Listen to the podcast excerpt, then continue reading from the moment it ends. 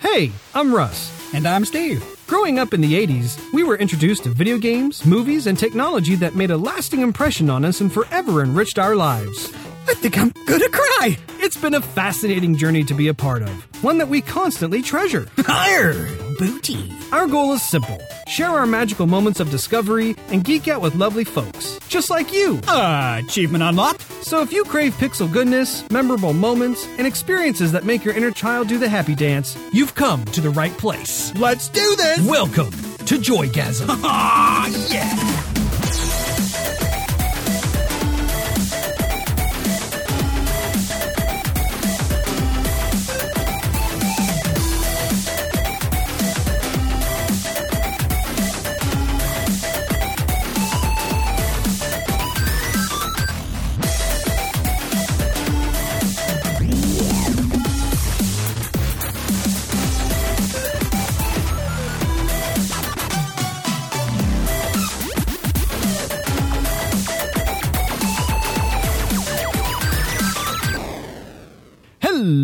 Everybody. This is Russ, Xbox Live, gamer handle Toaster 360, and I'm joined by my brother Steve. What up? What is your Xbox Live gamer tag, Steve? Stevevich. Oh, ah, the one and only. I have to give you guys an update regarding my name as I realized I have not done this before. But if you're searching for me, the O in toaster is actually the numerical zero. So it's T0 A S T E R and then the numerical 360, toaster 360. So hopefully someone who already has toaster 360 in the classical sense is not being barraged by people either wanting to play with them or just absolutely hating them. It will, you know, hopefully we'll just we'll be able to fix that right away. Um, so how you doing, Steve? Doing good, Russ. Doing real good. Oh, have you had a nice week, Steve? I had a productive week. Um, but I'm uh, well rested and uh, here. Good to be here. You look bright-eyed and bushy-tailed, Steve.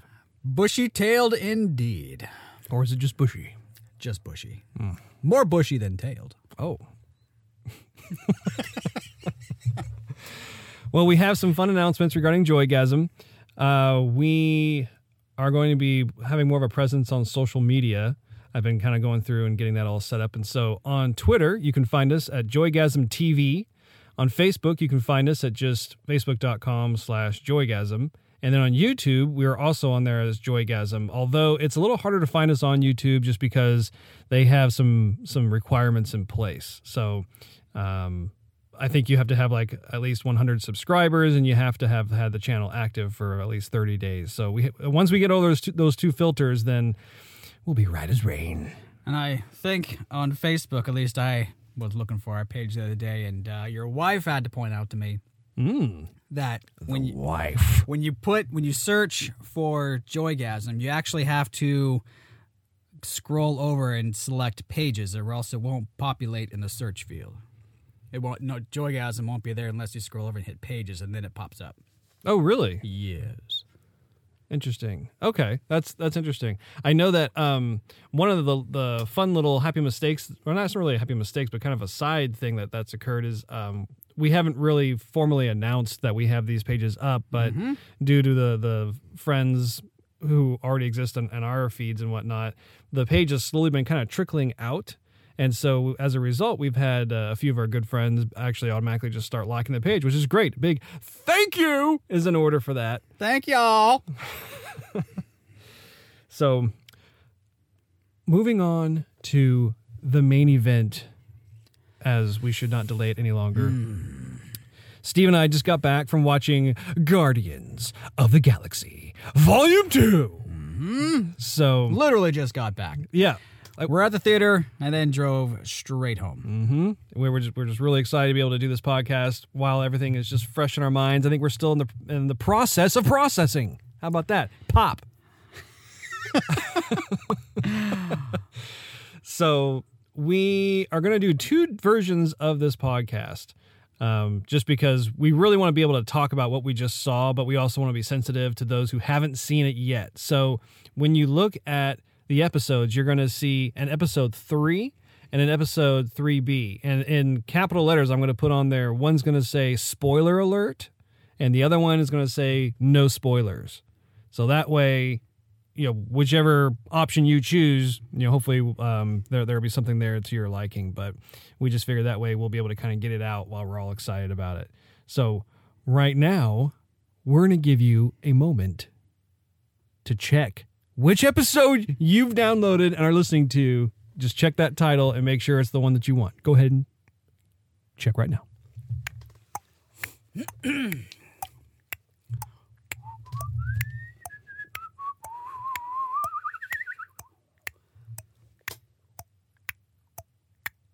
Okay. Okay. Okay.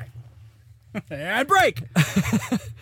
So, here we go. We are going to, I say, let's start off with just our high level reaction to the movie. No spoilers. So, so this, this That's going to be kind of difficult, but I, I'm, I'm, I'm, I mean, I'm just saying it's going to be difficult. Catch me if I start kind of trailing. Oh. off. oh, I'm going to catch you, and then I'm going to drop you. that's right. So, yeah, let's just try and keep it high level. Uh, uh, let's start off with okay. Did you like the movie, Steve? I did. I did like the movie. Um, I would say, and it's always the case where when you have the sequel to the first movie, that it's always not as good as the first movie. And I mean, while that is still the case, this is a very good sequel to the first movie. This is a great follow up. It had all the magic of the of the first movie, um, and you know what? It was it was great to see people of all ages in the theater too. It's like the movie had something to.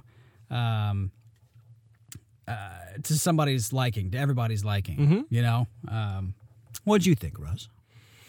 I thought it was great. I, I I have to preface this with talking about the first time I saw Guardians of the Galaxy, and I actually did a um, a written blog post on this a while ago, but I've never read the comic book. I don't think you have either. No. I didn't know Guardians of the Galaxy existed, and so when I saw the movie for the first time, I remember thinking to myself, "Wow, like Disney and Marvel are really taking a a risk with this because it's it's not a known IP such as the Avengers or um, Spider-Man, something to that to that effect. It's just it's like this unknown comic book, and so I went into it with, with pretty low expectations, and then was completely blown away when I went in there. I just watching the film and falling in love with all of these characters and the storyline, the script, everything. Um, I just walked out thinking, "Oh my gosh, like this is this is really high up on my list. I really do love this film." And so it's interesting to look at it now with the sequel coming out because now I've flip flopped where my expectations are super high going in because the first one was so great. And I'm really, really happy to say that I would say uh, that for the most part, it was it was a great film. Like I, I really did enjoy just about everything about it. Um, the I, I love I love the fact that there were new characters that were introduced into the world of Guardians of the Galaxy that were not like throwaway characters what was kind of what I talk about. I feel like that's one of the things with um, Michael Bay's Transformers movies is that he just he introduces these characters, um, these different Autobots or Decepticons, but he kills them off so quickly and everything else. It's like you just re- don't really have the chance to really, um, Appreciate the character. yeah, appreciate the character, bond with the character, that sort of thing. Whereas in in this one, um, there there are just all these characters that come up and and they're not throwaway, like that you actually want to know more about them. Um, and so that that was definitely super cool as well. Music, the soundtrack was still great. Um, had some some poignant moments in the, in the soundtrack which I liked. Also, just the the selection of music. I think the selection of music uh, was a nice, I guess, continuation from the first film. Right. Um, I feel like like there was a lot of good selections made um, that kind of I don't know. It, it worked well for the tone of the film Right. just like in the in the as as in the first film the first film had um, certain song selections from the the late 70s and 80s and like early 80s i guess you could say. Uh, but but the, the the the types of songs that were selected were very fitting for the exposition whereas the second one you know you have a bit more storytelling going on since the exposition has been set and we're, we're kind of seeing what else is going on. But i just i found myself really enjoying the world of guardians of the galaxy Right. I, I had similar uh, feelings with the first movie where I went into it thinking s- similar thoughts. Um, I forgot who I went with, but I didn't want to see it. I didn't want to see it at all. And many of my friends said, "No, I, I know the title sounds corny, and I know it looks kind of awkward, kind of odd, and a little bit funny, but you got to see it." And it was unanimous between my male friends and my female friends. Uh, and so I saw it with, like you said, very low expectations. Like, all right, fine, I'll go. Good grief. And I was blown away by the movie. It was it was great entertainment and uh, hit me in the feels. Oh, um, I couldn't wait to see the second movie. Um, and I already knew after seeing the first movie that I wanted to go to the theater and see it. I just didn't want to wait for it to go to DVD. Um, and uh, so when this came out, number one, the preview was was everything that uh, lived up to the movie. I know sometimes the previews go, "Oh, is- isn't this movie great?" And then you watch the movie, and then the movie kind of falls short. But this one, um, across the board, uh, with the music and the continued story, and just the cast, they, they've cast everybody so well. They yeah they yeah. Um, I don't want to go too much into the character scene on this episode, um, but for the large part, uh, the the main characters uh, are, are, are just cast. Everybody plays their part very very well. Uh, they just owned it.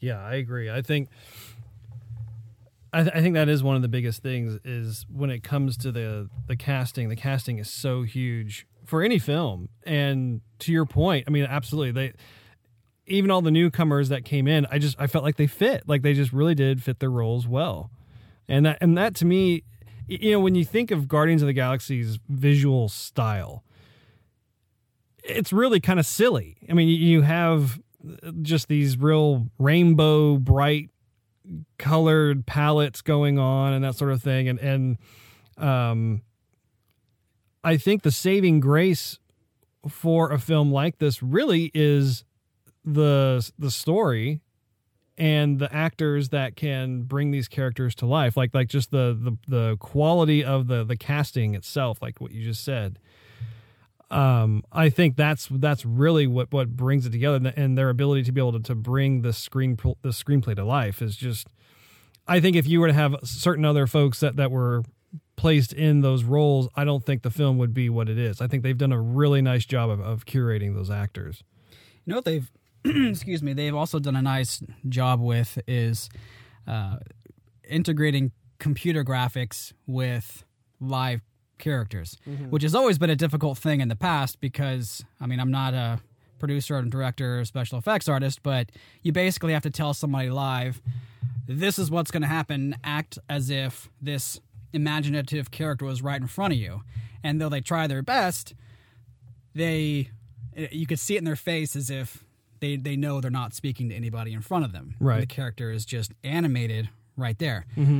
But in this one, I mean, it just seemed like the the two worlds blended, where the CG and the live characters they did a better job of of emotions and expressive um, expressions on their face, um, and treating the, the scenes as if it was all one world. Yeah, no, I I found myself uh, having that same kind of reaction where just you know Rocket Raccoon or you know Baby Groot and all the other characters were great.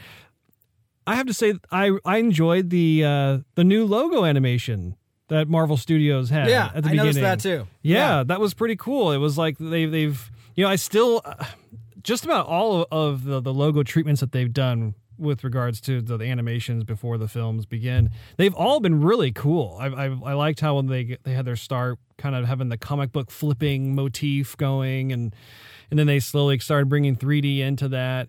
And now it's kind of like they've gone into a full embrace of just showing the the family of actors who portray these different characters into uh, the, the the logo itself. So that, that's that's really cool. I, I think uh, people will get a nice uh, response from that. So the other thing too was the. Uh, I'm trying to think of how I can say this without going into too much detail. I'm gonna slap you if you do. Um. Yeah, I'll I'll hold off on that until we do the. the s- I was Until amped to hear it, and then I- you took it away from me. I just like to tease you. um. What else is there? Trying to think of things that I can say for the spoiler free version. I mean, oh, one of the things I can say is make sure you guys stay till the end of the film because there are several Easter eggs that are going Right. on. You know, Marvel's known for that. This is nothing new. Like more more so than usual. more so than usual. Yeah, we won't talk about what you see in there, but just make sure you guys stay to I mean literally to the very last part because I think they had like four or five uh kind of Yeah. like Easter egg Right. moments at the end. I mean, it, it was really cool how they just kind of gave you just a huge Helping. yeah. Well, yeah, I think also too when- when any movie when the when the credits start to roll, that's when people start to exit the theater, mm-hmm. and no one really cares about the credits. And then personally, I don't you know really want to care about the credits. I don't want to. I'd rather get out and the traffic, you know, and go home or something then sit in the theater and watch a bunch of words and names go on screen. Yeah. But on this one, um, you get to enjoy the music. Mm-hmm. The music's great, and they give you these Easter eggs too. So it's a time to sit and reflect on the movie and enjoy the the the, the finishing off of the film. Mm-hmm. Yeah. And um, ah, to me, it was just enjoying. That doesn't happen in many films. Right. Yeah. No, it was really cool. The and also the the audience that we were with were fun. I mean, you had a lot of participation from the the audience in a way that I always enjoy. I, I'm I'm kind of the personal of the personal opinion that a large portion of the the experience going to the theater is having a really cool audience to do it with. You know, be able to laugh together, cry together, react, gasp together, that sort of thing. I mean, it, it really does add a little bit of the uh, a bonus, if you will, to the whole the whole thing. You know, as opposed to cell phones going off and Right, babies crying and people right. bringing in like some sort of strongly scented food and that sort of thing. You're just like, what the? Yeah, what are you doing? Yeah, yeah. So it's affecting everybody.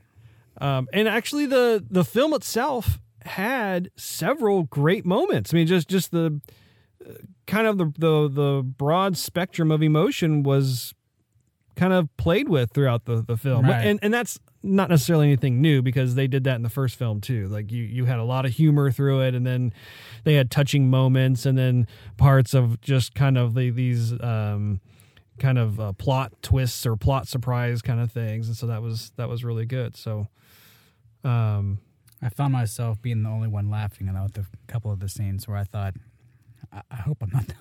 I mean, sometimes I can laugh a little bit loud, and I hope I didn't just ruin it for everybody. But um, there were some scenes I just thought it were hilarious, and I was bursting out laughing. I thought, okay, um, I guess I'll shut up now, or I'll laugh in my sleeve because no one else is laughing. well i think that people in the theater actually took turns doing that because Yeah. like there were two guys sitting next to me and i mean they were you could tell these these guys were were big guardian fans they, were- they were just having a blast. I mean, Right. they, they they just were laughing at things and just having little talks and stuff to themselves briefly on on what was going on on the screen and you know how it relates to the comic book and stuff. But yeah, there, there were times like that where like there'd be something that that you'd hear like this like just boisterous laughter coming from somewhere in the theater, but then at the same time you'd also have other moments in the film where like the entire theater just started laughing Right. you know, or you could hear little sniffles here and there and that sort of thing. And um, so, yeah, I would, I, I think it's it's safe to say that we both recommend if you haven't seen the film, definitely go out and check it out. It's another Marvel masterpiece. Indeed. so, There was um, one time where the guy sitting behind me had the worst breath. Oh, I'm telling you, think of after cigarette. are you sure it was his breath? oh Steve? no, it it was after after cigarette, popcorn, Hmm. and coffee. my my. Blend that up and then go, ah, and I was like engulfed the whole movie. I, I, had to like lean forward to just try and, and distance myself from the guy's breath behind me, like clouding my head. You know, in a weird way, though, I bet that kind of almost acted as like a smell-o-vision quality for you because there are several scenes in the film where, like, I'm sure that some of those planets may have had that kind of aroma. Mm, yeah, I hope not. I hope not. I hope it's better. Oh, well, okay. We've gotten through the spoiler-free portion, so now here is the moment of spoiler alert. Spoiler alert, spoiler. Can I, can I please get an alert sound? No, that's the police.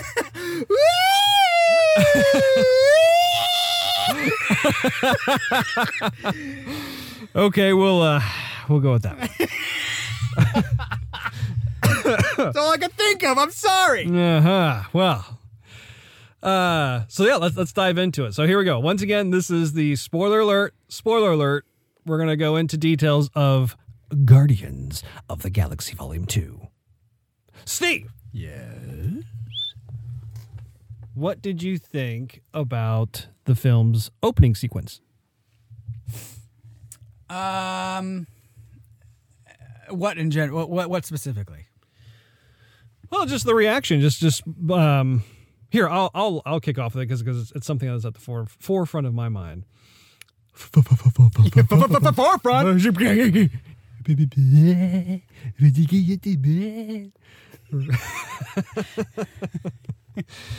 anyway, I really enjoyed how they opened this film.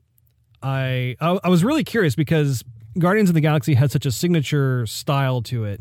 And I wanted to see, obviously, when a sequel comes out, they got to, you know, it's the obligatory bigger, better, Right. just more uh, panache, if you will. And I really did like how they had like the opening credits with Groot just kind of dancing around Right, with a right, shallow okay, depth of it, yeah, field, and right. and just, it's just this like huge space monster thing that the rest of the Guardians are fighting around, and just the whole thing was so well done. Like like it just it really set the tone once again. Like oh hey, welcome back to Guardians of the Galaxy. We missed you guys. You're in for a treat, kind Yeah. of thing. I mean, the whole thing was just It's going to be exciting, but we're not going to lose the fun and the excitement. Yeah, Right. yeah, I really like that. And Groot was just so freaking adorable throughout the whole. I mean, you obviously you got little teases of that in, in the trailer and that sort of thing, but and just and the end of the first movie. I actually had a bit of a, a concern about that because I thought that they would overdo it or they would do it in a way that where I just got kind of tired of it. Right. But I really didn't. I actually really liked. I mean, every time he was up there, it was just a lot of fun. So that I thought was super cool. Uh, did you did you have anything about, about the intro that you liked? I'm glad they placed the speakers in uh, a very coordinated area where the monster was going to slap him off. You know, I, Yeah. I, I knew I figured that was going to happen at some point. Uh huh. Um, but the whole time when the, the tentacles and the arms are blah blah blah blah all over the place, I'm thinking, wow. I, I, good thing they put it there and not like an inch to the right or an inch to the left. Sure. Good thing they're not playing CDs, you know? Mm-hmm. yeah. Have the track skipping all over the place. yeah, that was really cool. The monster was fun too, and just I don't know. I liked kind of getting reintroduced to all the characters in their own way. They kind of had their own little moment in the spotlight doing stuff, and that was just. I found myself just kind of grinning and in that kind of oh, there's Gamora again. Oh, there's Rocket Raccoon. Oh, there's Star Lord. You know that sort of thing.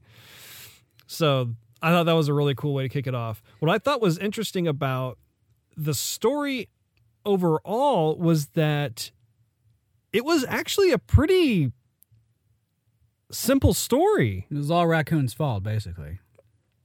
Let's be real. It was all Raccoon's fault. Well, Raccoon certainly had he he was he was the acting vehicle for for the mm-hmm. plot, Right. definitely. But what I thought was interesting was that at its core, it was it was a very simple, like intimate story, as opposed to like a movie that would you know you're you're you're flying across the galaxy and you're doing all these different things and it's just this huge thing. Really, it really focused on Star Lord and him meeting his dad. Right. I mean, if you think about it, that was based. I mean, that that was kind of the the central pillar, if you will. And then, of course, you had like the other characters um, kind of acting as support for around that. Um, but yeah, I, I liked how they continued. You know, they have this reoccurring theme of of family in Guardians of the Galaxy Right. that I really enjoy. Well, I think that's a developing theme um, that I've started to see in movies too. You see it in the entire Fast and Furious, um, where you have a, this gaggle of people all together, and you know, Toretto and uh, his sister are family. But have this gaggle of people who come from different backgrounds, but all they have is each other, and they all refer to each other as family. Um, and I look at life, and I I see a lot of also friends who are very very close, who also call themselves family, um, and I think that maybe perhaps it's just because a lot of folks come from maybe disturbed or uh, backgrounds. Um, to where they can call someone else who they're not related to family more so than their than their own blood relative. Um, but again, that that's that's also reassuring that uh, that uh, in life you can find someone so close uh, to trust and and uh, view as a family member. hmm Yeah, no, it was uh it was fascinating to, to watch. I, I really did like seeing I, I was glad that they, they continued where they le- there was definitely a feeling of continuing where the last film left off, and I always like that. You know, I like that in Lord of the Rings, like, um, and in fact, Lord of the Rings was even more so, where like they just took that moment with Gandalf uh, facing off against the Balrog, Right. and then it- we're just, just you know picked right up, we're swept off our feet, and go you know right back into what's going on with this whole thing. Um, what did you think of Kurt Russell as Star Lord's dad? How did you think he did?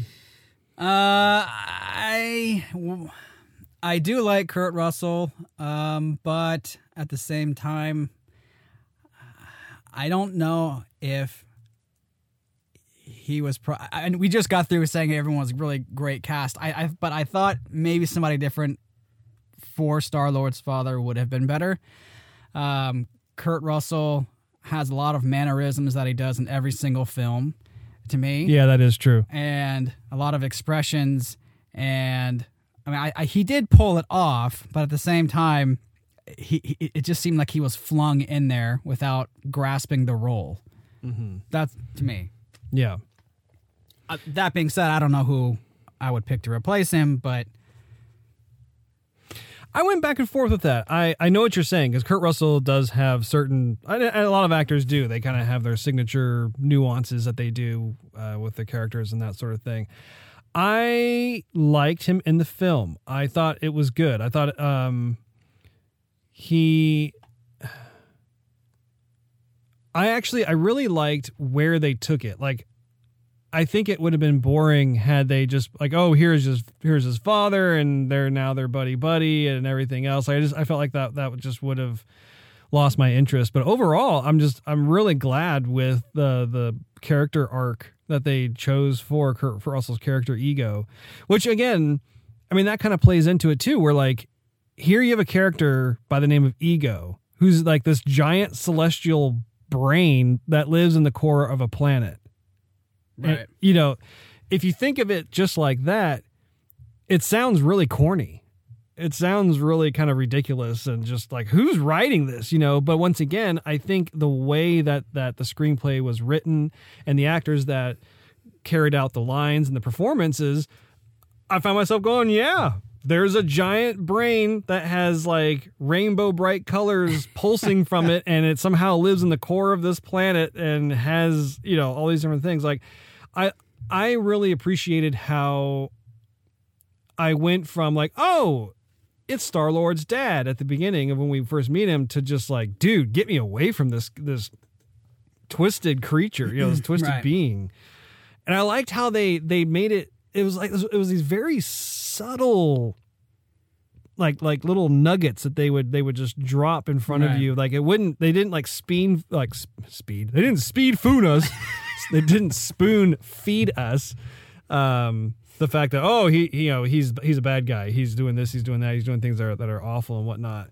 I liked just how you had to really pay attention to the way the lines were delivered and what was being said and it just it kind of it kept stirring with my gut where i'm just like wait a minute wait a minute wait he just because that could have been that could have been interpreted what right you know and i think the um the biggest one of those biggest moments of the movie for me was when he just kind of let out of the bag that he placed the tumor inside Star Lord's mom. I mean that I've Yeah. I even yelled out. I was like, "Oh no!" Like just like I wa- I was shocked. I mean that that was that was such a great moment in the film where I'm just like, "Oh, he's he needs to go." Yeah. like, like that is messed up, and, and I, and I absolutely loved how there was no like verbal response or, or or moment where like the camera is focusing on Star Lord's reaction. I mean, it's literally like he just pulls out those pulse guns and just starts just blasting away. Yeah,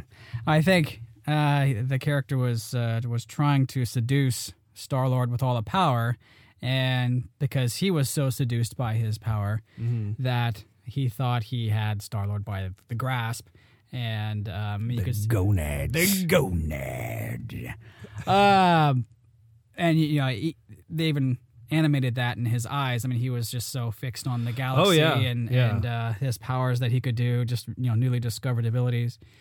Um, but uh, the, the reoccurring theme was uh, the reason why he's in this spot for the, all his life that he's known is that in the first movie when his mom dies he can't handle the, the emotions being a little kid and he runs outside and that's when he gets abducted by Right. aliens or so we think um Well, that's when Yondu got him. that, that's, what, correct but i mean if you haven't seen the film before you're like oh man he's getting you know Yeah, yeah, yeah. beam me up to the starship Yeah, right. uh, so all his life he's been going, you know, my mother was taken from me and uh, doesn't have a clue about his dad. And so you carry that emotion and that uh, that grudge, I guess, in a sense, uh, for 30 something years.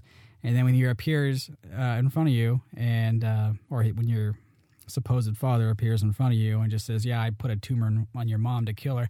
And that's, let me just pause right there because at some point I was kind of enveloped in the whole scene, and I think I missed some lines or some script of why he was going back and forth from Earth because he said he was he, was he left and, and returned three times. I don't understand why he had to kill his mother off. I know she was immortal and he wasn't, but I didn't understand they. well, I think what he was talking about was how he he was admitting that he was falling in love with Star Lord's mom, and he he couldn't do that. Like that was he knew if he would um, come back a fourth time that he would just stay there and not pursue the, the this this higher purpose uh, as far as he saw it. You know, he he was all about trying to expand and, and put these different places uh, al- al- along the the universe that that would ultimately grant him more power. So he, his excuse was basically to He had to kill her. he had to kill her in order for not to, for him not to have reason to come back. Right. Yeah. Right. Which is I mean that is twisted. I mean you think about it like like here's someone who identifies the fact that hey, I'm falling in love with this person. Right. And that's something that everybody can identify with and yearn for. Everybody looks for true love, right? I mean that's something that like I mean there are people who unfortunately may not never find that in their lives. And there are some people who do find that and that's just such a a special thing for lack of a better way of saying. I mean, it's just it's something that that that's one of the the greatest pursuits in life is finding your mate. And so for him to be able to just acknowledge that and say, "Hey, I'm not even human, I, but I found this this species known as a human, and I found myself falling in love with her, and I knew that if I came back a fourth time, I would just forego." my delusions of grandeur and just be with this person so i end up killing her basically i mean So you gotta go. yeah, I mean that that was just huge. I just I really liked how they did that because it was just it was so twisted, it was so messed up, and it just went from it went from like this kind of scales. You know, you know, like when you first meet somebody, it doesn't matter who it is, but you're meeting somebody, and there's almost like like this like metaphorical scale where it's like, are they cool or are they not cool? Right. and and you know based on what what they're saying or how they treat you or the stories you've heard you know it kind of it goes back and forth back and forth and then pretty soon you know like there will be more weight on one side than the other and so with with ego it was like ah you know he seems like he'd be a nice guy. He's he, oh, obviously he's his dad. Whoa no Yeah. no no no no no. You are you are a bad man. Very bad. So uh definitely re- just just that that was one of the the biggest moments there. That was probably one worth the price of admission right there was like was that part there. It was just uh deliciously twisted. Yeah.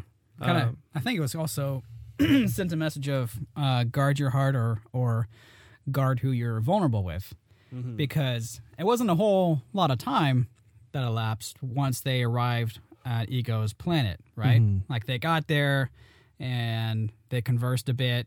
And but pretty much right off the ship, he was like, "I made this planet, and I made you, and you're immortal, and let's try to do something with your powers and play ball." And um, Yeah, I thought that part was a little corny. Like there's just the whole like, "Ah, let's let's play catch with Yeah, dad, oh, well, dear old dad. yeah, they they I, I think also uh, it was supposed to be funny. yeah. I mean, out of everything he makes, and he and he jests at that later on in the movie. Like, I the first thing I made was a ball. He's like, "That's what you made," you, you know, you're Yeah. stupid.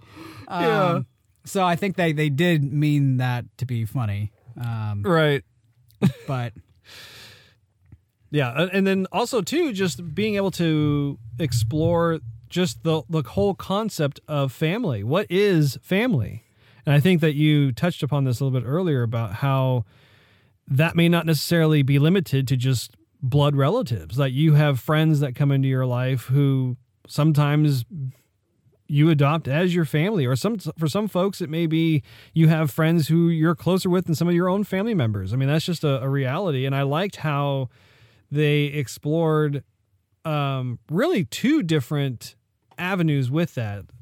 I did like how you know the guardians themselves are a family and th- I liked kind of the the strain that was placed on the relationship of that because they wanted to give Star Lord the opportunity to be able to meet his father, bond with his father, that kind of thing. Because it's just you know it's, it's if this guy is his dad, you know it's, it's a very gracious thing for the team to be able to do. But at the same time, it's kind of like, well, wait a minute, I thought we were your family. right, Uh, and so there's there's that whole um, part of it, and then the second part of it, which is one of my uh, other probably one of my one of my favorite parts of the film is um, is his name Yano? I keep thinking uh, sounds about right. Wait, hold on. I can I can IMDb it. there you go. It was the the blue skin guy. Uh, I'm looking. Yeah, yeah, uh, Yondu with a D. Yondu, thank you. Um, one of my one of my other favorite parts of the entire film was toward the end when he he saves Star Lord, and he said this line, dude. I started getting all misty eyed in the theater, dude. Yeah, I was gonna let it all out, but your wife was sitting right next to me, and I'm thinking I cannot start, you know, crying. Yeah, man. I mean, just the fact that, like, first of all, I didn't know they did a, a fantastic job of not really making it predictable at all, like how they were all going to get off this this planet alive. Like, I, I really, I mean, I kept watching and thinking, okay, there's got to be something, something. I don't know, I don't know, I don't know.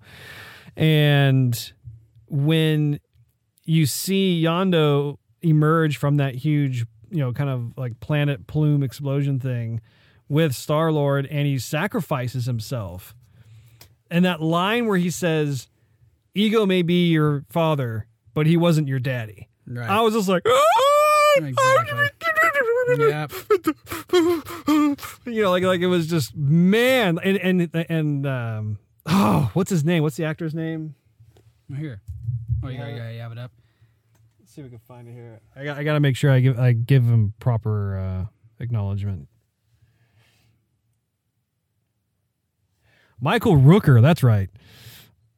Um, I felt like he really just he delivered that perfectly, and even Chris Pratt, like just his reaction to it. I mean, you you got a glimpse of that kind of ten year old boy in him again, and he had this realization of just the fact that Yondu was his kind of like his his rearing parent. Right. and I and I did like uh, the behind the scenes where it showed uh, Yondu uh, giving uh, Star Lord all these little life experiences. Um, you know, he learned to fly a ship when he was ten. Right. He said. I mean, he learned to shoot. Right. Um, I mean, all these things that a dad would do to his son. I mean, drive a car for the first time. That's something you do with your dad typically. You know, if you're gonna if you're gonna target shoot, that's something you're gonna do with your dad. You know, he didn't play ball, but um, other stuff, other life experiences to mature Star Lord from being a ten year old boy into being a thirty something year old man. Mhm. Yeah. Yeah. No, it was it was just super well done, and I thought it was like a really nice send off to the character. Like like just some you know going back to the whole you know if you if you kill off a character too soon or if you hang on to a character for too long you have to find just that perfect moment of where a, a character's journey has been completed. And even if that means that that, that, that that's a, a sorrowful goodbye then so be it. That that's what it can call for and it has like a really great moment of the whole thing plus the fact that like you know with his character arc in the first film I thought of him as kind of being this kind of douchebag, despicable, t- you know, type of character. And by the end of this one, I'm like, dude, you're my hero, dude. Like, what a what a cool character. I just think they killed him off too soon. Oh, you do? I do because we we find out how strong of a character he is. He was strong in the first one, but in this one it just goes further. And we find out that Star Lord is a celestial, and now he has all these abilities, and he harnessed them in fighting, you know, his dad in the end. And and then we see uh, Yondu give Star Lord uh, that little molecular space uh, spacesuit so that he could breathe in Right. outer space. And I'm thinking, okay, you just found out you were a celestial. And you were bonding rocks to make a big Pac-Man, and you were doing this and doing that, Which I mean, was freaking awesome. I I, actually thought I about our first. I, was, I, was, I hate to like totally like you know t-bone what you're saying, Right.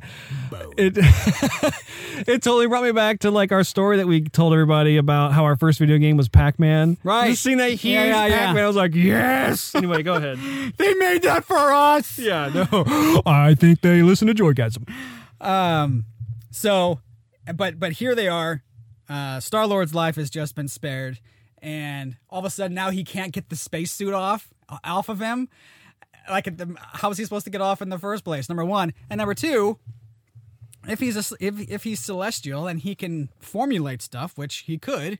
Why can't he formulate some sort of mask or shield over Yondu to spare him? I mean, maybe it was just emotional panic crisis time, but Yeah.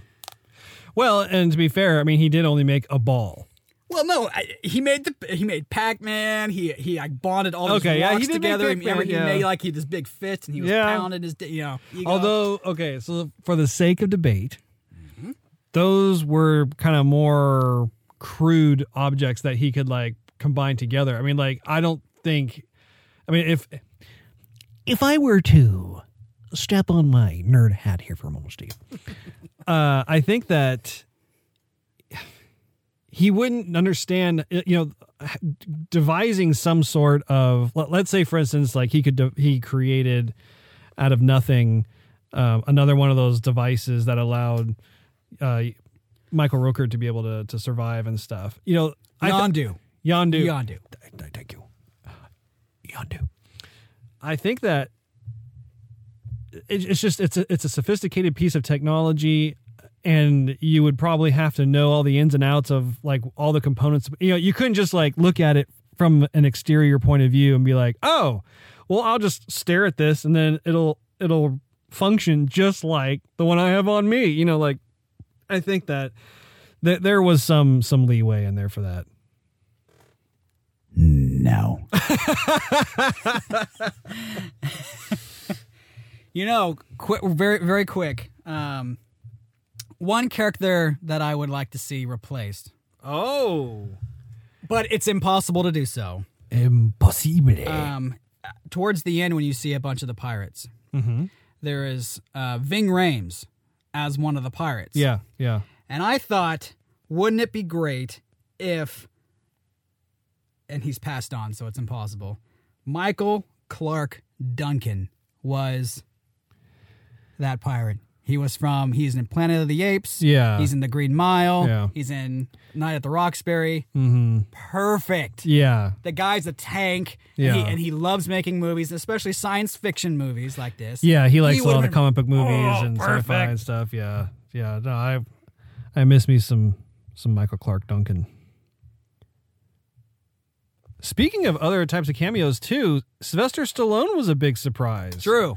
and he he kind of reminded me of Judge Dredd in that yeah, outfit. that I was trying to, to put my finger on it. I'm thinking that, that costume looks familiar, and he's done some sci-fi. What is that? It was a while ago. I don't remember, but who cares? yeah. yeah. Yeah, I, thought that was interesting. I um, I liked it. I thought it was fine. It didn't bother me one way or the other. I'm glad that he didn't have more screen time than he had. I Right. felt like that was the perfect amount. If, I Right. think if if they were to just try and lavish him with all this additional screen time, it would have been pandering, and it's just no, you know. And, and that's actually one of the other positives about this film that I really like is that you actually have like a lot of great actors who are part of this film, even if like the, the roles themselves are really quick. Right. Um, I just I, I like I like the fact that it speaks to how comic book movies are officially mainstream. Right. That it's no longer this uh, kind of socially awkward backroom concept. It's actually like wow, like like no, everybody here loves comic books and everybody here loves comic book movies.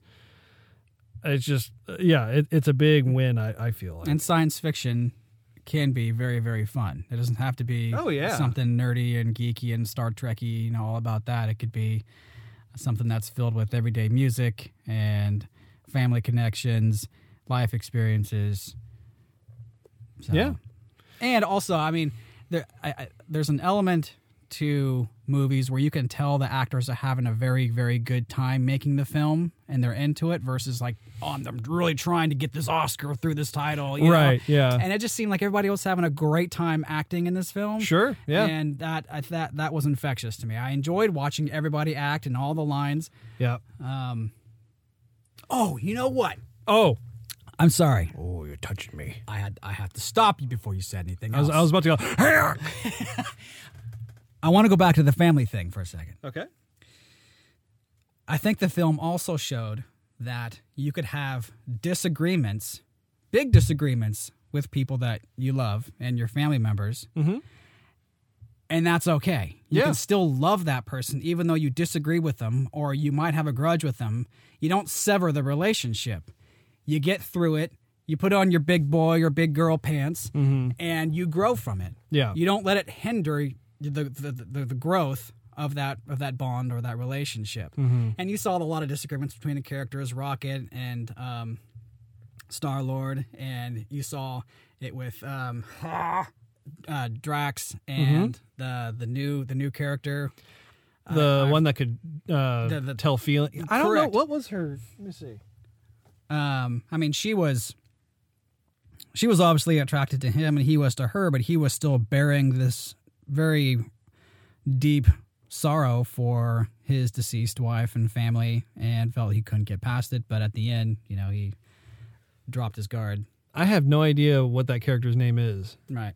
Um, I'm searching IMDb and I I don't see it, but we can just call her the Yeah. touchy feely alien. The antennae. yeah. Um, Well, I think even Drax had a line in the film. I don't remember exactly what he said, but it was something along the lines of how that's what family does. Like Right. they shout at each other. Yeah, and it's interesting to hear him say that because throughout the rest of the movie, he's just this kind of bungling, strong guy.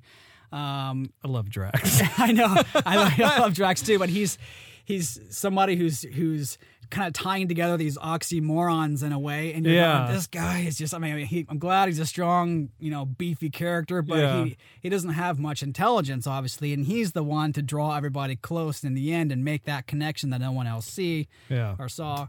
Well, then Dave Bautista did such a great job just delivering those lines, and that's Yeah. that's actually pretty hard to do if you think about it. Like if you like if you kind of study how he's going about it, I mean that's difficult to pull off and have it be funny. And I think he just he does he just nails each line. It's just so great. Like it, it can almost go into cliche or corny or stupid, and then like there's like the punch part of it, and you're like, oh, that was great. Yeah.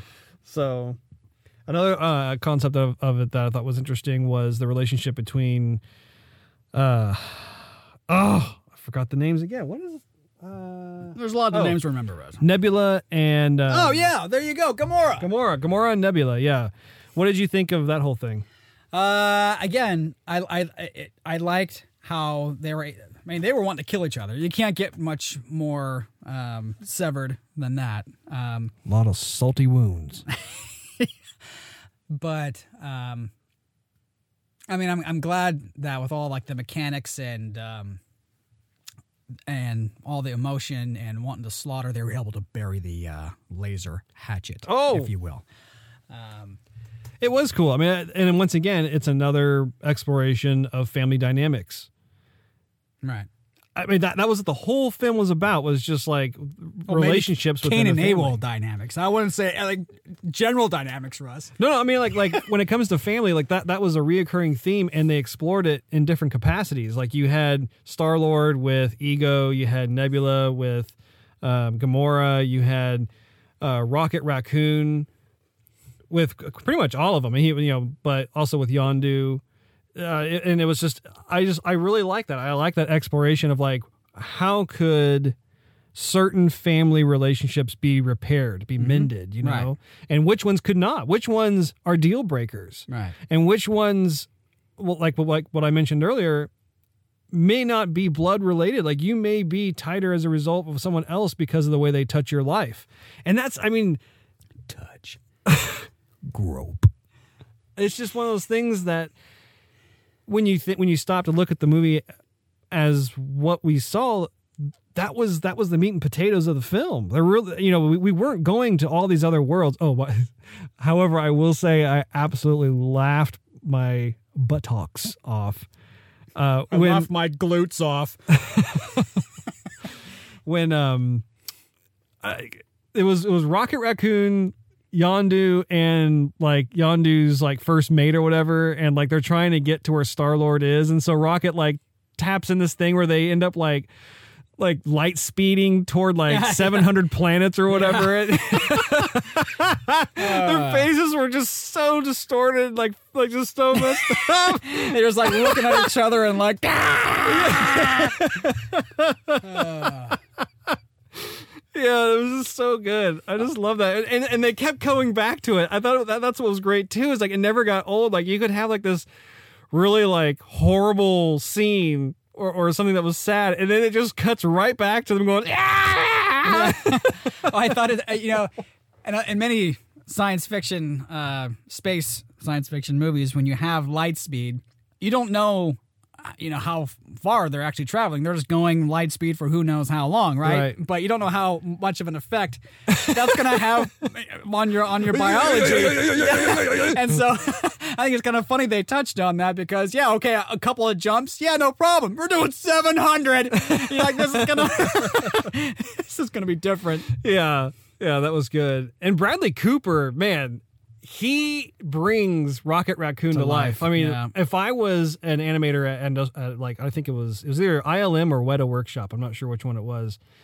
But if I'm an animator, what a treasure of inspiration that is just to hear his voiceover and just you're like, dude, I'm going to bring this character to life. This is great, and just just based off of that alone, and also Vin Diesel too. I mean, Vin Diesel and, and Bradley Cooper, you don't see them, to my knowledge anyway, that they don't have any kind of uh, physical presence in the, the film.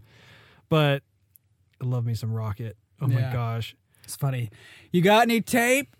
Uh, let me ask around. Yeah. You know, everyone's like trying to, you know, fend for their lives. Yeah. Nope, no one's got any tape. Oh, I've been there before. Yeah. I'm telling you. Uh, You- past jobs. You've been there when uh, you're fighting off some huge celestial freak and you know all the world's going to hell in a Exactly. handbasket. And then all you someone need is some tape. I need some freaking tape. yeah. Yeah, which uh actually I don't think I've ever asked you this before, but which character is your favorite? Oh.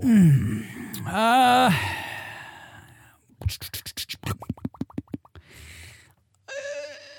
I probably um He's on the verge of having a aneurysm, folks. I think I just have to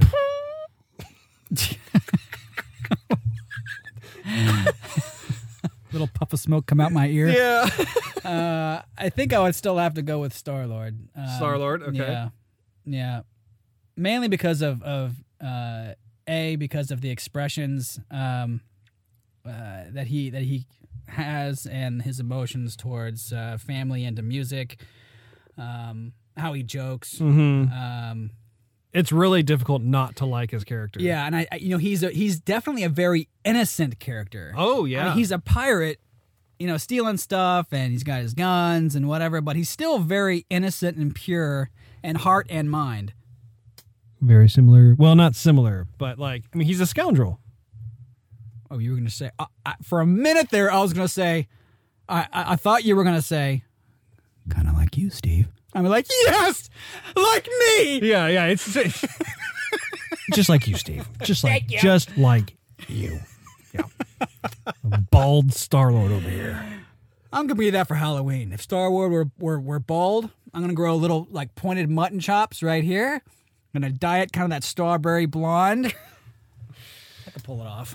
You pull Of course, uh, a short Star Lord. Star Lord, nonetheless. I would go so far as to say, fun-sized Star Lord, Steve. I do like the chemistry between Star Lord and Gamora too. They, Oh. just, they just didn't jump right into, you know, going back and forth. And there's obviously something here. I mean, they, they did draw it out, and I, and I appreciate when they when they draw it out. I'm sorry, Gamora is freaking hot. She is just wow. Even though she's an alien, Even the I date that. yeah. Oh, oh, I would uh tap that. Green skin don't matter. No, no, it doesn't.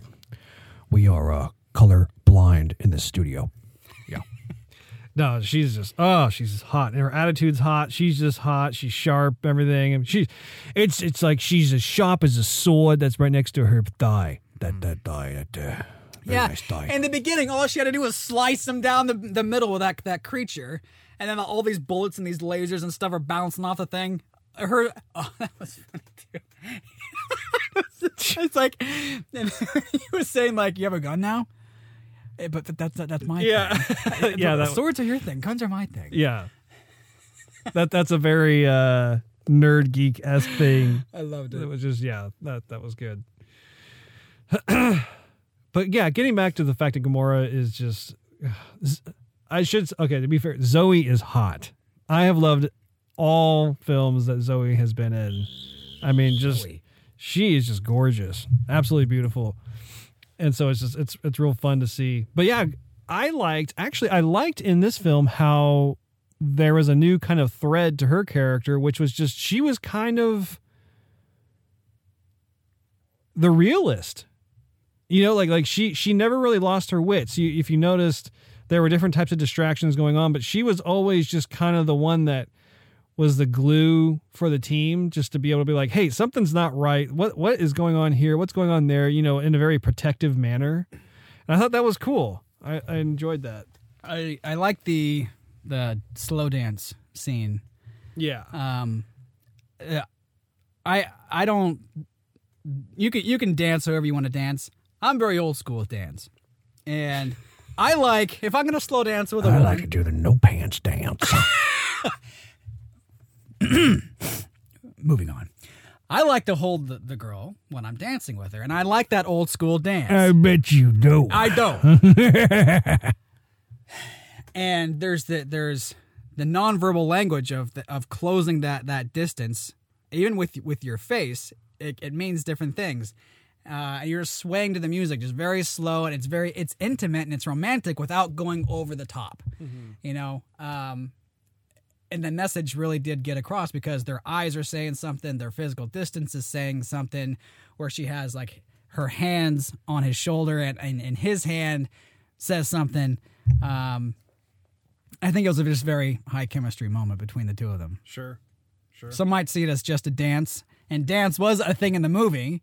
Yeah. Uh, because Chris Pratt was a dancer, Gamora is not a dancer, even though everybody can slow dance. I mean, everybody can. Well, and yeah, just to your point, dance there, there there is a lot that is unspoken, just like in what the film talked about too. You know, the film kind of weaved that into the screenplay as they're dancing about just what's unsaid. And so, yeah, that that was a a a fun, endearing moment there. Um, ah, she's just she's hot. I'm sorry. I have a Clear thoughts, Russ. I'm trying. I can't. All I see is a lot of hot green. a lot of Zoe. That's right. Uh, what else is there about the film? I feel like I'm asking you all the questions. Do you have any questions for me? Whereas I, I'm I'm here to I'm I'm going off of what what you're saying. I brought up plenty of stuff. Oh, oh, okay. Excuse me. Um, Well, you didn't ask me who my favorite character is. who's your favorite character, Russ? I have no idea. I think What's your favorite color, Russ? Why, that would be red. I can answer that one. what What's your favorite color? Blue. Blue. Ah, okay. Um, Oh, now that we've established that, I was- back to the movie. I was gonna say red and blue make green, but no, it doesn't. It makes purple. Um, and then I would could have gone it yeah, anyway. I go back and forth. I love Star Lord. I think Star Lord is just is just great. I think I can um, identify with him the most out of all the characters, just because he is the one human out of all of them. But having said that, Rocket Raccoon. I mean, every time it's just it's just a, a treat to see him on screen. Gamora, though, is great too. I mean, I, I I'm I find myself being intrigued by Gamora. Drax also is just. I don't think Drax is the one of the deepest characters. He's definitely one of the more supporting round out roles of the the whole thing. But I mean, even having said that, I also liked how they used his character in this film. How he bonded with the touchy feely alien, and as a result was able to find out kind of what nefarious purpose that ego had. And I, I just, yeah, it's difficult to understand. Groot, of course, is great too. There's, so some, there's something to like about all of them. yeah, Yeah. yeah, I appreciate different qualities and attributes from each one. I don't really have one that's like head and shoulders above the rest. I'm gonna look up. I'm gonna IMDb Guardians of the Galaxy now that I turned off my phone. I'm gonna I'm gonna dib it again, and uh, we're gonna find. We're gonna get to the bottom of this. We're gonna find the name of the uh, new character. Oh, the touchy feely alien. Yeah. She did good too. Like all of the new characters that they introduced into the team that was that they kind of adopted into the Guardians family. Like I'm like, yeah, Mantis. Mantis. Oh yeah, Dude. that's Mantis. Yeah. Are you sure that's her? That that's the character. Let me see. If I go back, bam. So that's the character's name is Mantis. Wow. Yeah. Let me see your picture again. Why is it doing that? Go hit it. Yeah. Wow, she looks way different than how she looked in the film. They made her over pretty well. Yeah. Well, she can touchy feely my feelings anytime she wants. Um. I love that scene too, by the way. Like just when, when she uh, put her hands, and they actually did this in the trailer. That th- this speaks highly too, is the fact that this was shown quite a bit throughout the Guardians of the Galaxy Volume Two trailers. It's still just as It's funny, funny, right. watching it again. I watched that like twenty times. I still laugh at it. I thought it was just great. You know the way that Drax is reacting to and all that. I thought it was just oh One thing they didn't show in the movie that they did in the trailer was the scene where uh, Drax says to him about the whole dancing thing. They're in they're in the spaceship and they're having that little conversation. Drax asks Star Lord, "Do you want to hear my opinion?" And Star Lord says, "No, don't want to hear it." Yeah. And then they go forward and he tells them about the whole entire thing, and then and then Star Lord says, I, "I okay, I said I didn't want to hear your opinion. I guess I'm going to hear it anyway. Sort of. Yeah. it's just that more awkwardity. Um, so I hope there's a deleted scene in the Blu-ray when it comes out. Mm-hmm. oh I'm sure they'll have all kinds of Yeah, goodies in there. yeah. I realize I don't even own the first Guardians. I'm actually a little behind on that because I I bought like the Marvel comes out with these big collections like where like it's like Phase One, Phase Two, that sort of thing. I have Phase One, um, and I I'm really glad that we're talking about this because I it totally skipped my mind. I want to get that collector's edition Right. version where they have like all of the Marvel films that had come out for Phase Two, and I can't remember if it's in like a Tesseract. I, I think it's a Tesseract. Is that what it was? I need to look that up. I need to find that because I'd like to buy it before um, they all go away. Well, I think that's. I don't think Guardians of the Galaxy is included in that. I think that's just. you don't think so? I think that's just like the Avenger uh, members' stories. I don't think that's Guardians. So you'll That's have like the Captain up. America series and and the Thor series and Hulk and then and then the Avengers movies. So everything having to do with the Tesseract, Right, which Guardians uh, to this point hasn't touched that. right. Um, at the end, when it shows uh, Stan Lee, Yeah. um, when and when he was saying, "Let me tell you about that time that I worked for FedEx." Yeah. You know where that's from? No, actually. So over the weekend, I rewatched uh, Captain America: Civil War. Oh man, that's such a good movie. It's a great movie, and watching it the second time was just as good as the first time. yeah. yeah. Um, but the the little cameo that he was in that movie is a FedEx guy, and he comes in and says to uh, Tony Stark, I, "I got a package for Tony Stank. Stank." And- oh yeah. right? And Uh-huh. and then um, uh, Steve Rogers looks at Tony Stark and says, "Oh, I'm never gonna let that down. You mind? You know, what if we make a reservation at a restaurant for Tony Stank? Yeah. you know, he Stan Lee was dressed as a FedEx guy. And so then, do you remember what Stan Lee was saying in Guardians of the Galaxy 2? Yeah, when those people were walking away, he was like, "Hey, you're my ride." I haven't even told you guys about the story when I worked for FedEx. Oh, that's great. Yeah. That's cool. Is and wasn't it fun seeing Stan Lee after meeting him, like like seeing him in the film again? Yeah.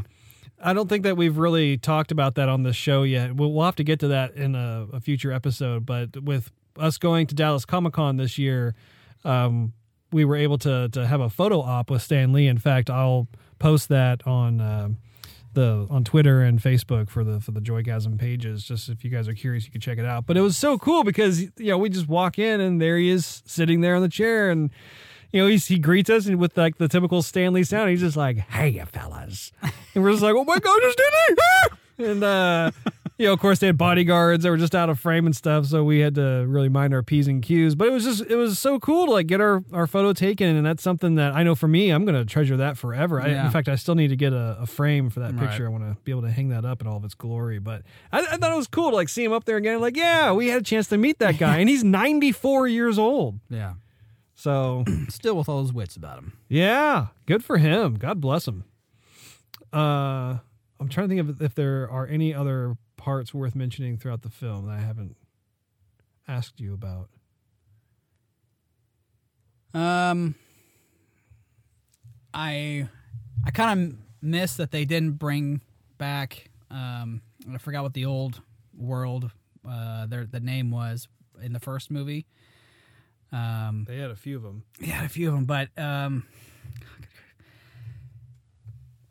it was where the collector was. Well, his place got thrashed, if right, you remember. right? But I mean, the world still existed because Yeah, kinda. yeah, but I mean. I don't know. They, they didn't make any reference to it. I was hoping for somewhat of a reference.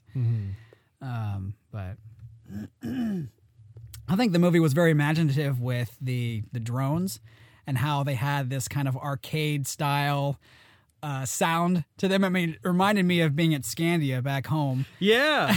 well, you know that they they totally Right. made they, they meant for that to happen. Yeah, yeah. Because I thought the same thing, like like the old school '80s style, going to an arcade scene, and where like you know you could kind of have that smell of like overheated arcade cabinets with like melted buttered popcorn Right. mixed with bo, Yeah. just like you know all those synthesized sounds. Yeah, no, I, I will forever treasure that that particular smell. It brings me right back. But yeah, go ahead. uh, and I, I like the scenes where um, some of the drone operators were. Uh, they had a crowd behind them, and like, oh yeah, okay, do this, oh do that, just like you know, when- when you're playing a game, everyone's like, okay, you're gonna do that, you're gonna do this, watch out for Yeah. that guy, you know, Yeah. And then when he fails, everyone's like, man, you suck, Yeah, what's yeah. wrong with you? And the, despair crawls over the fir- Mm-hmm. person's face, like, man, I thought I was doing pretty good there. I mean, you know, give me some credit. I, I found myself almost looking for like the row of quarters that you would put up, you know, where it's like the unspoken rule Yeah. where like, hey, you know, if you lose, I'm next. you know. yeah, that that was really cool too. There's just a lot of fun moments like that. I mean, I, I think it was just so cool for people like you and I who grew up in the '80s. There are lots of shout outs, whether it was the music or fun little inside jokes like that or whatever it is that um, younger folks won't necessarily uh, understand or get. uh, it's just yeah. I think we're finally at that age where they're starting to kind of um, have fun with that, and so I think it's also worthy to point out that um, it imagining all these different spaceships, weapons, worlds, aliens, it's kind of becoming difficult because everyone's designed everything already. I mean, wh- where do you go from here? And in the first Guardians movie, I was impressed by the imagination of of everything, um, from uh, the, the the battleships to the little spaceships to weapons and all this thought that went into making this galaxy of Guardians of the Galaxy, right? And so none of that was lost on the movie. They still brought in brand new stuff, brand new looks to different races, um, brand new weapons and shields and whatever, whatever. So kudos for them. Mm-hmm. I had originally planned on watching the original Guardians of the Galaxy, um, but I just didn't get around to doing that. Hashtag life. Yeah, yeah. How many stars would you give the film out of five stars? Uh, between a four and a four and- out of five.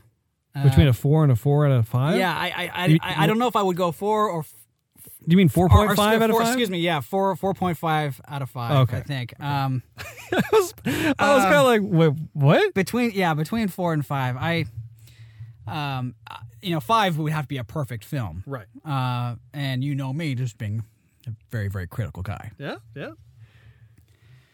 So I mean, there was some stuff that I think they could have done better, but that's me picking at granules of salt, basically. I think, but There was a part in the film that, I- if there was a negative, if I felt there was a weak part, it was just the whole explanation process that Kurt Russell was giving to Chris Pratt. Like, like when he was kind of walking in the kind of his main palacey area, and there were like those weird, almost like museum statue Pods. pieces, like pods, Yeah. yeah, where like it would come around and it would show. I felt like that was almost kind of lazy. I'm, going to come out and say it. I thought that was lazy storytelling to like do that. I felt like there could have been a better method to visually give us the the necessary storyline for that. I, I don't know. I, I just I found myself going, uh, yeah, not feeling not feeling it. yeah, that part. Plus, I I think that uh, it was a little rushed. Uh, they kind of slapped up to that part of the story a little too quickly. I think they could have drew it out. I know they have some time constraints. I mean, I the movie's a couple hours long, but um, Yeah, I think it was like two hours and fifteen minutes. So they had to take it somewhere, but um, I just think they slapped it together a little too quick. I mean, the guy's father comes in this episode and he leaves this episode, and that's it. So, and we said goodbye to Star Lord's father, and we said goodbye to Yondu. And that's that's two big Yeah, characters that Right. are now gone. They're not coming back. at least not that we know of. Well, not that we know of, but I mean, they, it's they- pretty safe to assume. it's pretty safe to assume. I mean, yeah, they might come back, but they, you know, Yondu is obviously dead. It's kind of a rule in Hollywood where if you see somebody die, Right. they're kind of dead. Yeah. Um, so I would give it also probably four out of five stars.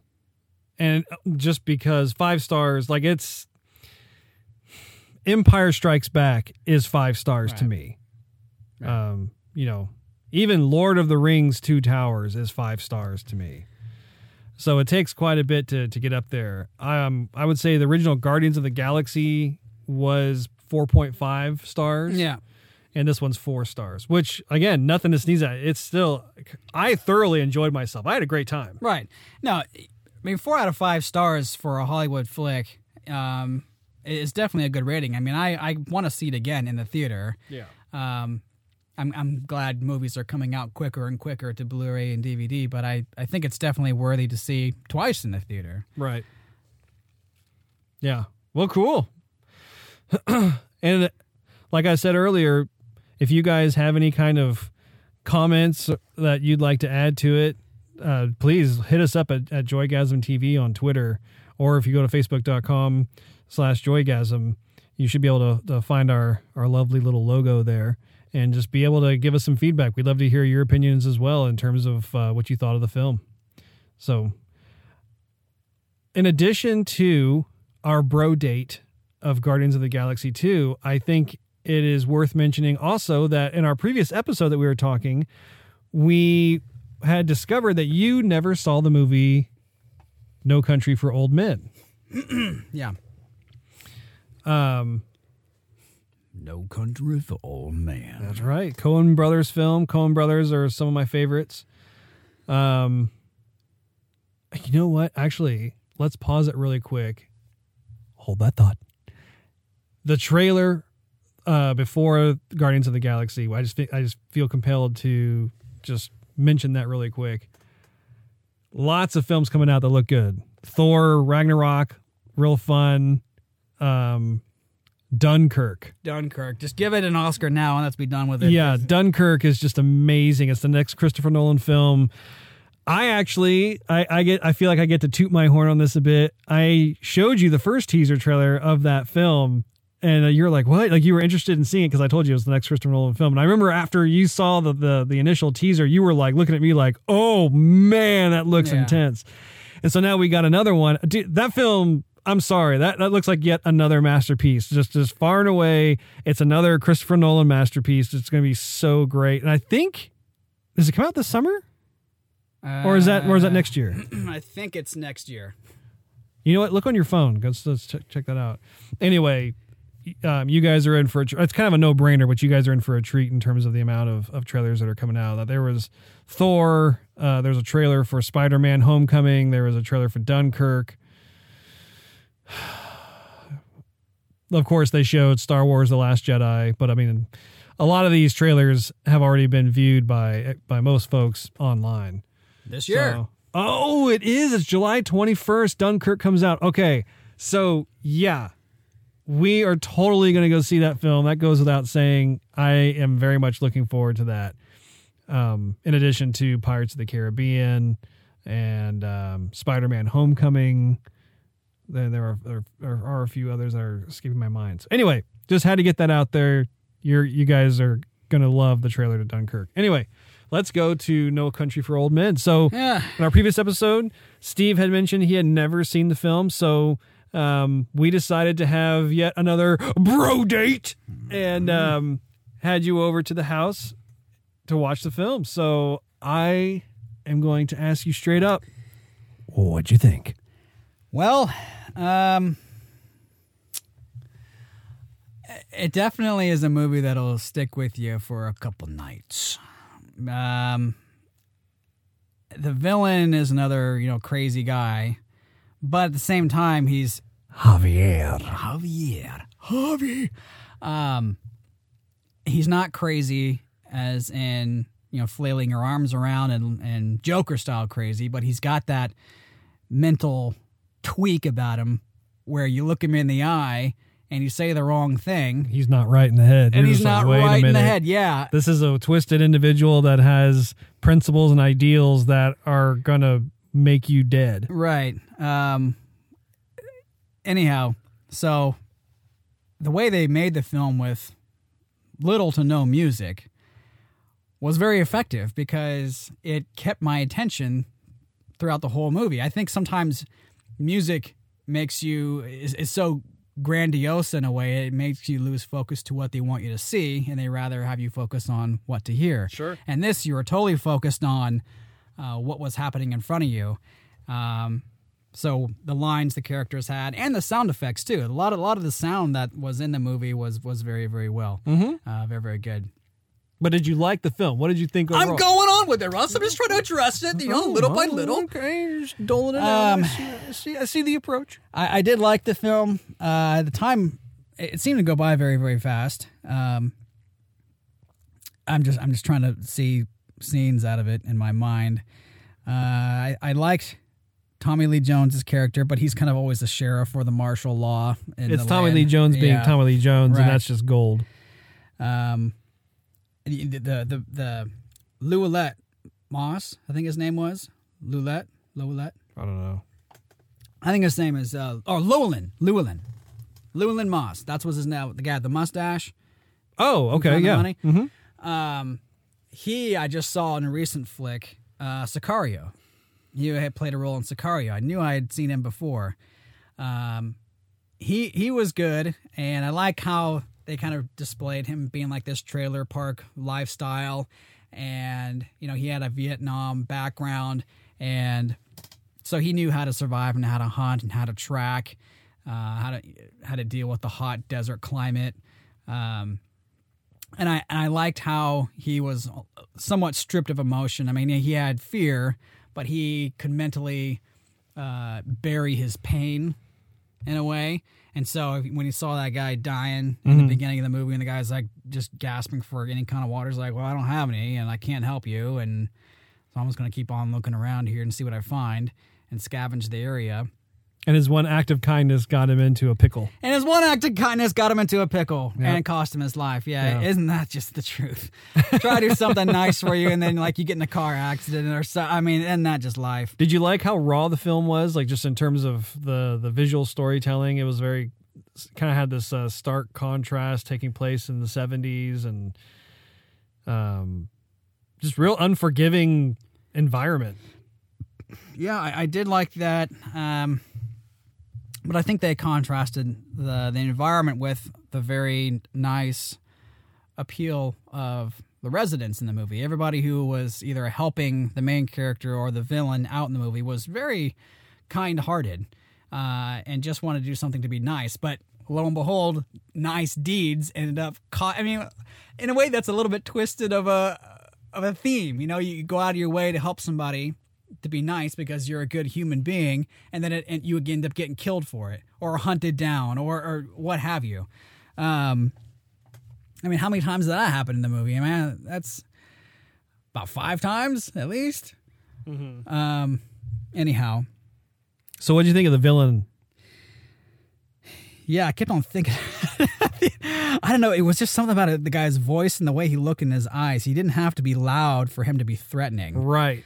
Um, and I mean, any kind of villain is going to be careless with people's lives, and they're just not going to care, and they're going to kill them anyway. So whatever. But the way he did it was with with that that silencer on the shotgun. That was that. I'd never seen that before. That was a really cool sound. Whatever that like air canister cattle prod. Oh, not cattle prod, but like the thing you kill cattle with. sound. Yeah.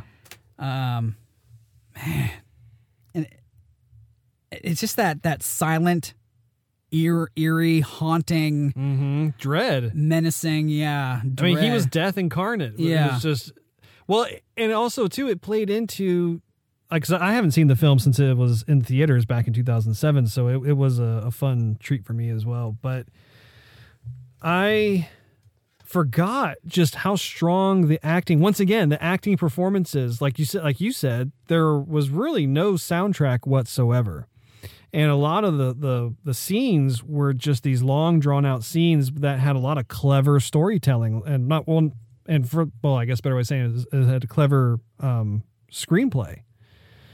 All the different lines of dialogue were just so well done.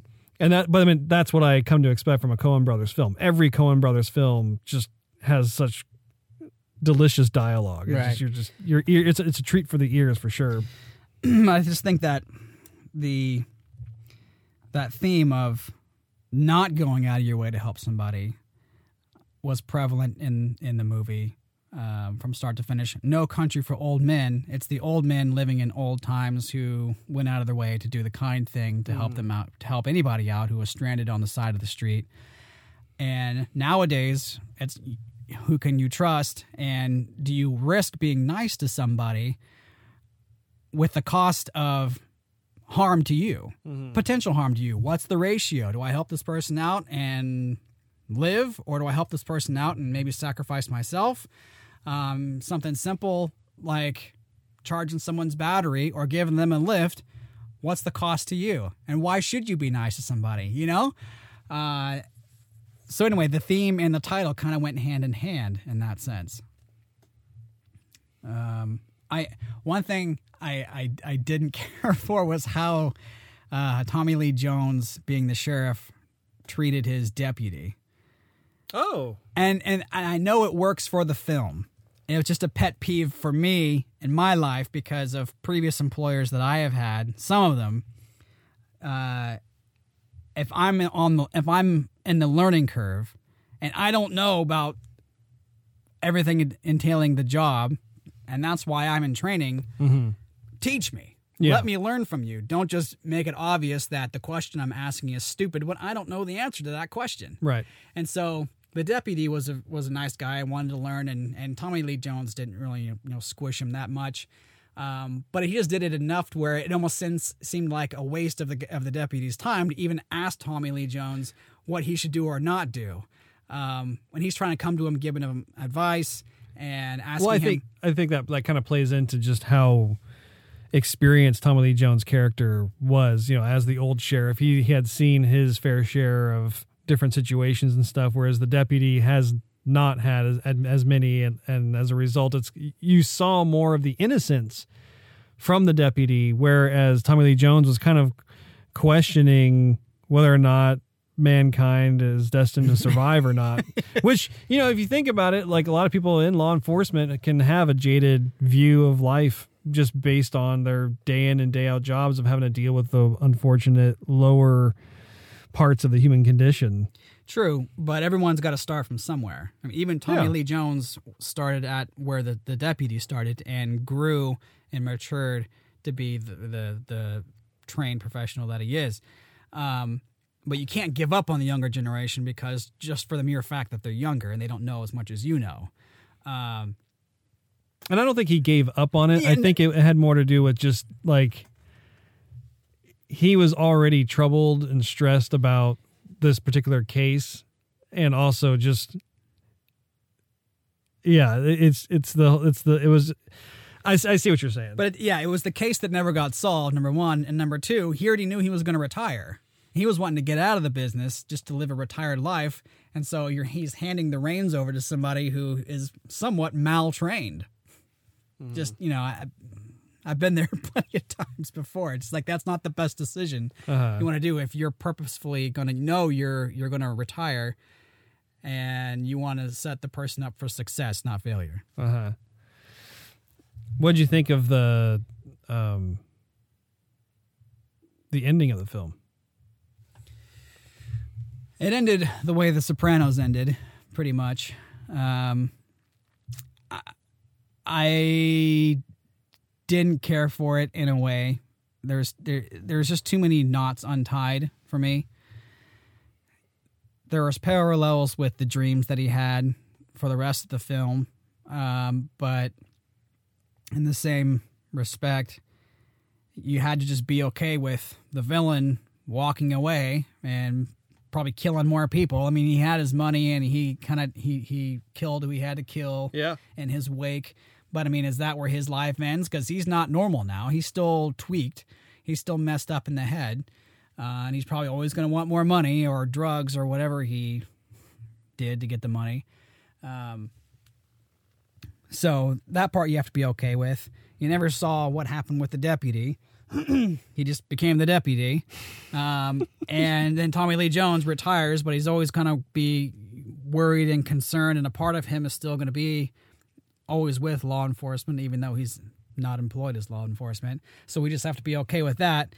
And you never really see him, uh, you know, hand the reins over to the deputy. It's just he had a conversation with this stoic family member and about his his departure from being a sheriff, and then all of a sudden he was just retired after he saw the Llewellyn Moss lying there dead. Which, I mean, being a sheriff, you're going to see dead people everywhere. So that I don't think that was a turning point for him. I just he just ended. I thought that was just too soon. Excuse me. Yeah, they had to wrap up. They they wanted to get some final points across. But I, I just prefer. Uh, I can respect the movie makers leaving it up to the viewer to come to their own conclusions. I can respect that.